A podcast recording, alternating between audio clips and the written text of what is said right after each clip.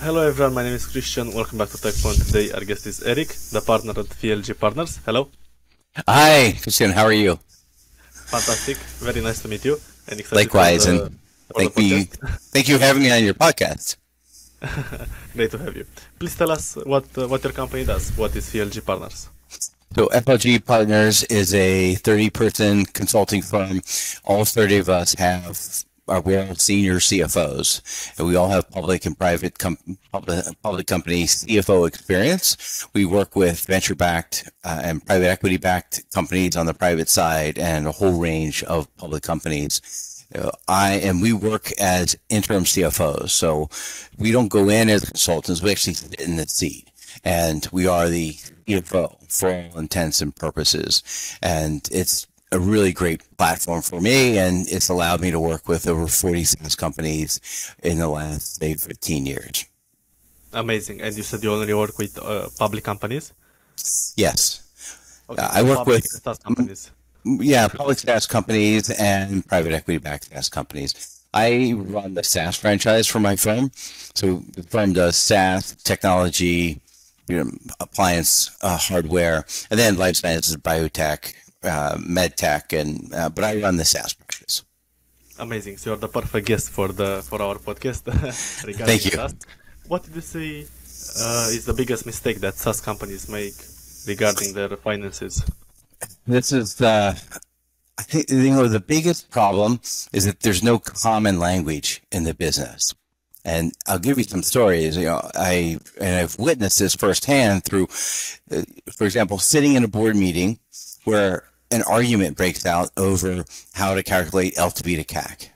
You know, that was one, and that really happened. And so obviously it's not a good use of time for a board meeting if the investors and the management team are arguing, or I saw where two investors were arguing about it. You know, that's, that's not good board governance. But also, uh, you know, another example, there was an argument over what, what should gross margin be for a SaaS company. And this mm-hmm. really happened. And then the CFO ultimately got fired and I stepped in, uh, you know, I stepped in and, and took care of that. But the, uh, yeah, I'll give you another example from an internal point of view. You know, the I was at a I observed the board meeting where the CFO and the chief revenue officer both came in and they had different numbers for LTV to CAC well, okay. CFO gets later gets fired, but you can't have the there's the lack of a common language and having each individual determine what their view of SaaS is. That's the biggest challenge. Thank you for sharing. And usually, how many employees are at companies that you help? On average, let's say, it's, at so 500. It'll be about um, yeah, 500 was probably the median number. I understand. I understand. That's yeah. that's awesome. And how many companies do you help at a time? Uh, you know, I try only try to work with one or two clients at a time, and so that's one or two clients where I am the CFO. Uh, I'm sitting in the seat. I report. You know, I do do all of the functions of, of the CFO. I, I, have all the direct reports, and I'm responsible to the the management team and the board. And then I also do board advisory or CFO advisory um, and you typically on matters of SaaS or public company reporting. That's great. And what do you actually mm-hmm. do as the interim CFO? Do you uh, also prepare the next CFO for the company, and you just step in like a couple of months, or how does it work? Well, that's a that's such a great question because yeah, my job is, or our job at FLG is to make the make the position very attractive so we can get the best possible CFO there. And there are a lot of companies where the CFO culture is it's not expected for a variety of reasons, right? Yes. And it's any, you know, a good CFO we look at that and, and not want to be involved in it. And so if I come in and I can stabilize the situation, make progress, and set the next person up for success, then we can get a great CFO. That's great. That's a great mindset. I love it. And how many partners are there at, uh, at FLG Partners, or how many CFOs? We have uh, we have about 30 right now 30 active partners doing work and we are only cfos we don't have anybody we don't have a, an accounting team or you know an fp&a team or tax team it's so it's a very it's focused just on chief financial officers Okay, and who founded the company? Oh, it's uh, this is a great story. It's founded um, almost 20 years ago. Okay. In uh, 2004, where a uh, couple CFOs had been moving through companies that were uh, troubled, and then they said, "Well, let's stop betting our careers on this. Let's just start a firm." And then we, and then it's grown from there. From those four people, it's it's grown from there. Wow, great story. And when did you join exactly? I joined about five years ago. Okay, and I'd love to hear the background of your career and how you started it, if you can share with us. Absolutely, and uh, I won't go too far back, but I I went to the Naval Academy, United States Naval Academy, and I served in submarines for uh, seven years after I graduated, and then I I wanted to leave. I wanted to get into business, and so I went in. So I went to business school, um, Okay. and graduated, and I wanted to do something with finance, and I did investment banking. Um, my bank went bankrupt during the dot-com com days, so I was like, oh, I didn't know, I, I didn't realize civilians could be unemployed. That was my, I didn't understand that, and so I started. I I got a CFO job, then I got a, um, I ran FP&A for a Fortune 500 company, and then I started into SaaS businesses. When exactly did you- did you get into SaaS? Yeah, so I left the Fortune 500 company and I went to uh, in 2007 and I went to a streaming company and this was uh, it wasn't a pure SaaS but we hosted and streamed video. So it was early we were the backbone for some early emerging social media networks at the time. Unfortunately not Meta but we were we were doing that. And then uh, then I got into a it was a tech enabled services. It was a public company called Ziprility Tech Enabled Services Company. We were pivoting to SaaS and, and we didn't get all the way there. And this was in 2014. So SaaS was, was known, right? It, it was becoming known.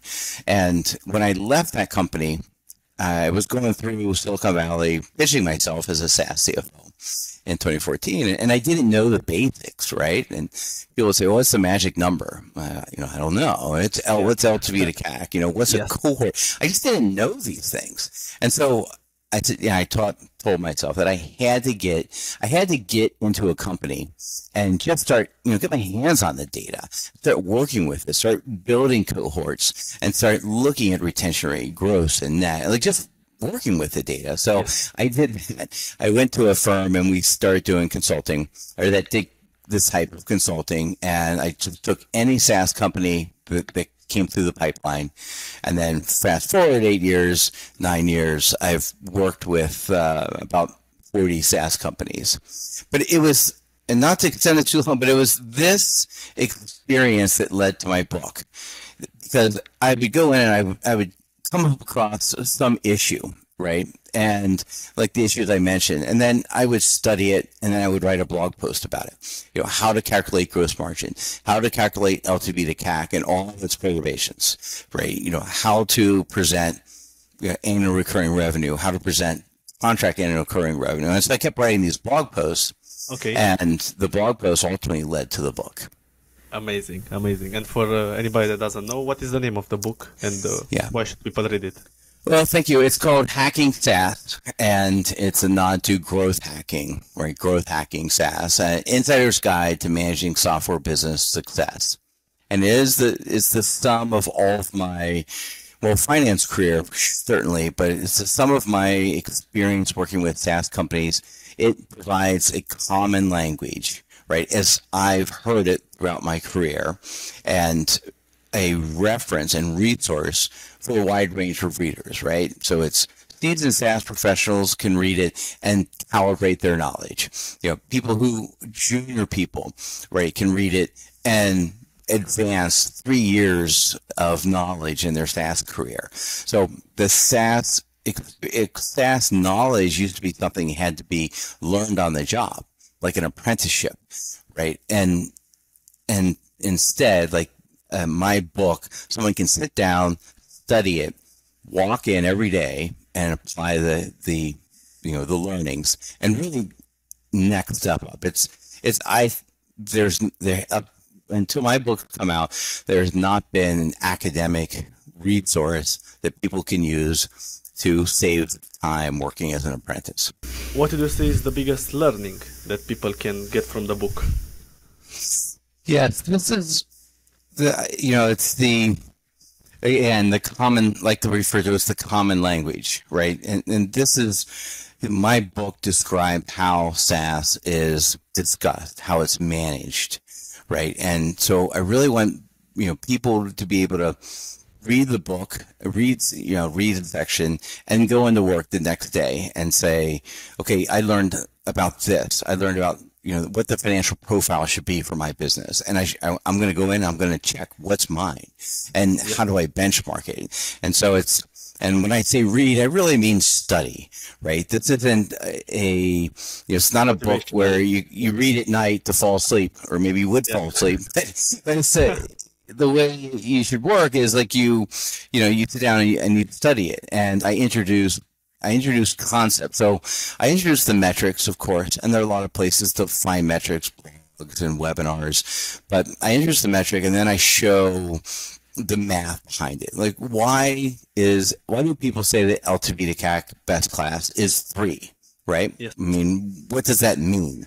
Right? I can you can read it in a blog, and and you'll get it. But I provide the depth and I provide the the really the understanding behind it. So it's it's a deep dive on you know on SaaS metrics, right? And then I also provide a framework for how to think about this business models because the business models you know SaaS is a business model and the business model varies depending upon you know the, the the type of customer one serves or the type of industry one serves. And then the metrics vary um, by each of those categories as well.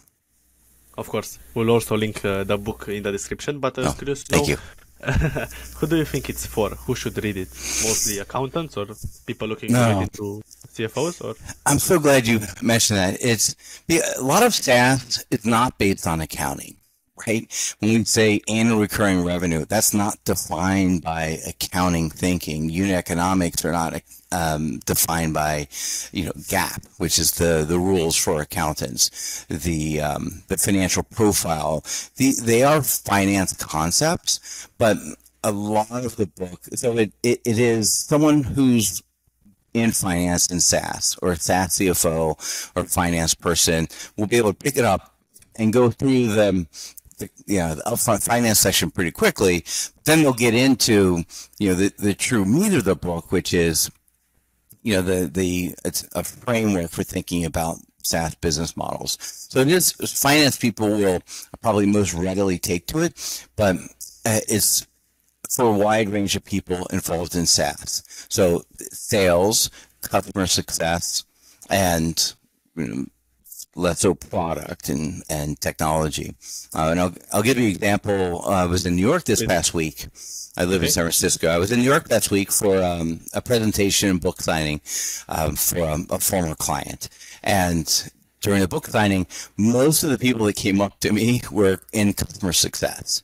And, you know, and, and their questions were, like, how do I you know, how do I become a customer success manager? Like, how do I do it? What metrics should I use? And I talk a lot about the go to market strategy in the book. And then I have an enterprise SaaS uh, section. And so it really led to a lot of great, and it was interesting. It, the, the, the biggest interest in SaaS came from the CS team. Well, uh, yeah, really unexpected, but uh, I'm sold. Yeah. So I'd like yeah. to. Well, it, so it's a. I guess my point. It's a wide range of readers, right? Um, and you know, I'll go back to, you know, I'll give you a couple other examples, but you know, investors who argue over a SaaS metric in a board meeting, they should read it, right? Because that's not a good use of time. A CFO who comes from outside the industry and and doesn't understand gross margin, what the profile should look like, you know, it's it's that person. You know, it's the CRO who has numbers that don't match that of the CFOs, right? And and they both need to read it and be in sync. Um, and I'll let me give you two real world examples, um, additional real world examples. But okay, um, this past year I advised a um, thirty million dollar revenue enterprise SaaS business, right? And uh, on everything was on the up and up until this year. And like every other SaaS company out there saw a decline in revenue. Well, if you sell up front, then cash always, as you grow, cash increases. They never had to worry about that. They did not forecast cash. And so when cash went down, they were asked to forecast the cash. And the VP of FP&A, a very senior person, did not know how to forecast deferred revenue.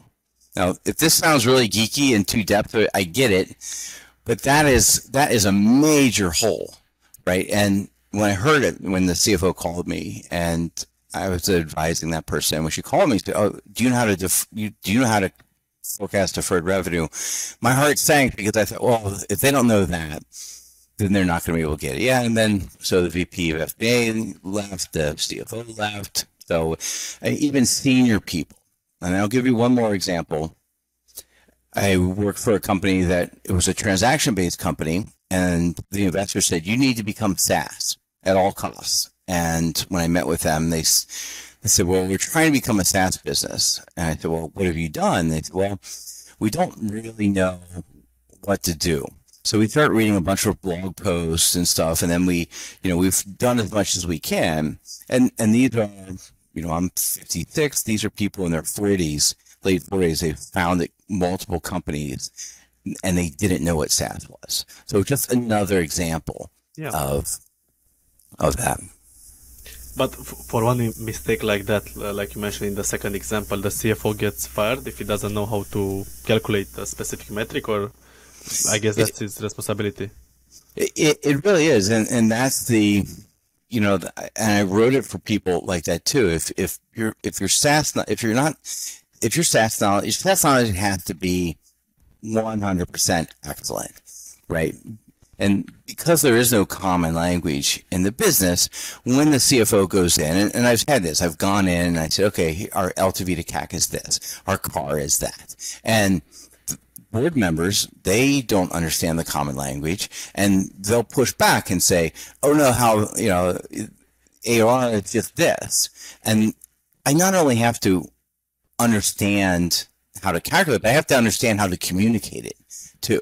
And and so the book, I mean, working, you know, building building the book, right? I I've I have the credibility where I can sit back and say, no, here it's that's that's respectfully incorrect, but here's why I, you know, this way is correct, and then here's the background, and then here are the benchmarks. Here what other companies are doing right? And and so I can speak with authority, and and the book gives people that, right? Gives them the authority to not only say, oh, well, you know, this metric should be X, but here's why. Here are the five reasons why, and here are the twenty other companies that are doing it that way. Yeah, yeah, I totally understand. What would be your best piece of advice for a twenty-year-old, thirty-year-old uh, starting to get into finance or looking to become a CFO? Um, that's a it's a great question, and let me answer maybe with a, a general statement. But you know, a lot of people, uh, a lot of people when they enter the workforce, and and this really, I think, started with my generation, Generation X. There was a sense, especially when technology became such a large part of the economy, but there's always been this sort of expectation or thinking that by jumping around to different companies, I, I can get ahead right? Uh, I've have you know a year here, so I'm going to jump here. I'd be here. Yep. This company's on the rise, and so it's partly fear of missing out, which I understand because they're you know in boom yep. times everyone's going public, right? So I'm jumping to the hottest thing, and it's partly because. Um, you know, people think that that's how to get ahead. So, like, in as your career grows, people think by jumping around they can accelerate their career, and it's it's. I would and I've done that. You know, I've had periods of doing that too, right? Like jumping into other companies. It, it's a natural human response. But my advice is to, as, as soon as you find something you're passionate about, and whether it's SaaS or, or whatever it is, but just get into one company and just keep hammering at your craft uh, day in and day out. You know, um, bunch of little things done good equals greatness, right? And just keep doing that until, and if you do that over a 20 year career, I can all but guarantee that you'll be happier, more passionate, you know, more excited about your job than someone who took an alternative route. amazing. I really wanted to ask you about it, uh, being let's say three months in a company, then switching, and uh, so on and so forth. I, I, I uh, the same. I thought that uh, you get more learning experience by doing that, but it's interesting to to hear what you have to say. What would you say is the uh, the minimum uh, months or years that somebody has to stay in a, in a company to to get their full learning experience? Yeah, um, that well, that is also a great question because you know a lot of it it depends upon the environment, right? And if you go into a lot of times, um, you know, employees, people will go into companies and it's not the right fit from the beginning. So the the thumb rule is you stay at least you should stay at least a year. If you do less than a year, then you don't have to put it on your resume. If you more than a year, you, you do have to put it on your resume, right? and um, well, I guess that's how it used to be, but that was the thinking. But it's it's less about the year, but you know, everyone should seek to find you know passion, good leadership, you know, good mentorship, a good culture. And I know everyone says that, like find a good. It's really hard to find um, in tech because everyone's moving around, and when there's high attrition, and so I would say, you know, seek out companies that have a good culture where you can grow your career. And then my adjacent point to that would be make sure you understand the business, right? The, the company, you know, not, you know, what, what it does, what product it sells, but, you know, how's it doing? you know, has it has stock price been dropping for eight quarters? you know, if they lost money for three years and, you know, their, their cash in the bank. And uh, let me finish that thought with a, a story, but I had a client that was, I was their first CFO and it was really challenging. They, they'd raised all the money they could and they were living on, they sell these big contracts and they'd live off that money. And I was there and the CFO search took I think it was nine months. And other CFOs would come in, they'd ask questions, and they knew immediately to leave. And there was a CFO who is a good friend. I, you know, I, he's a great operator, a great CFO, public and private company, you know, person. He he was in Seattle, wanted to move to, to the Bay Area, so he, he came in. He found this company.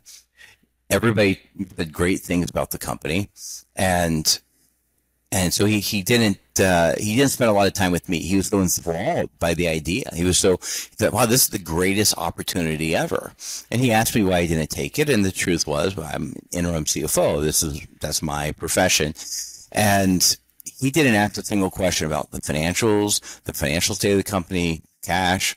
And the day after he started, he, he we we met in the in a conference room down in Redwood City, and he sat down. and He goes, "Okay, Eric, cash is king. How much cash is in the you know how much cash do we have?" I said, "Well." Um, well, Krishna, I said, there's, we don't have enough money to make payroll next week. But I said, we're working on this contract and, and, Bob, and he said, hang on, wait, there's no cash in the business? And, and I said, no, I mean, no, that's just how the company sort of operates this way.